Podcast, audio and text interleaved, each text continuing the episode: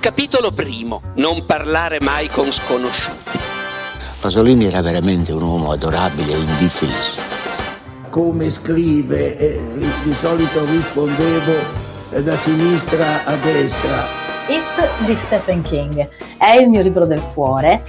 Volevo dirle, ma d'inverno, quelle anatre, dove diavolo finiscono? Erano diversi anni che Pino Caccucci non usciva con un romanzo e quando ho visto la mole di questo libro ho capito anche il motivo. L'Elbano errante, pubblicato da Mondadori, deve avergli occupato a pieno gli ultimi anni e ricorda in tutto e per tutto i grandi romanzi di appendice che andavano nell'Ottocento, i cosiddetti figletton. Ci troviamo all'isola d'Elba all'inizio di questa storia nel 1544.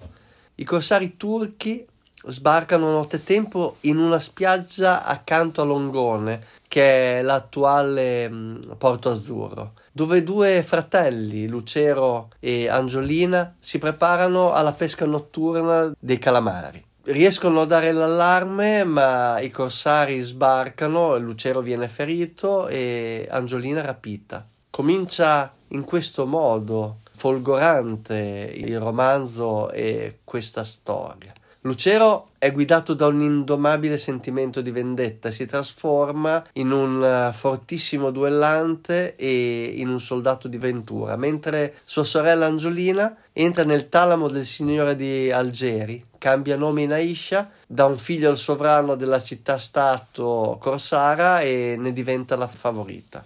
Più tardi si ritroveranno quando Lucero riesce a sapere che Angiolina è ancora viva ad Algeri. È passata una vita in mezzo, perché poi tutto il romanzo si sviluppa e ne succedono mille vicende, ma il finale è ancora tutto da scrivere. Ancora una volta Cacucci dimostra quanto sia bravo, anzi un vero e proprio maestro del romanzo di avventura, un genere che molti pensavano morto. Other Side dei Red Hot Chili Peppers è la canzone che ho scelto per accompagnare questo libro.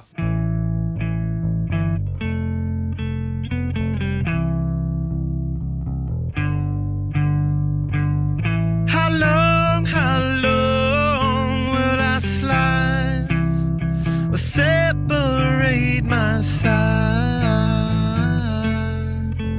I don't,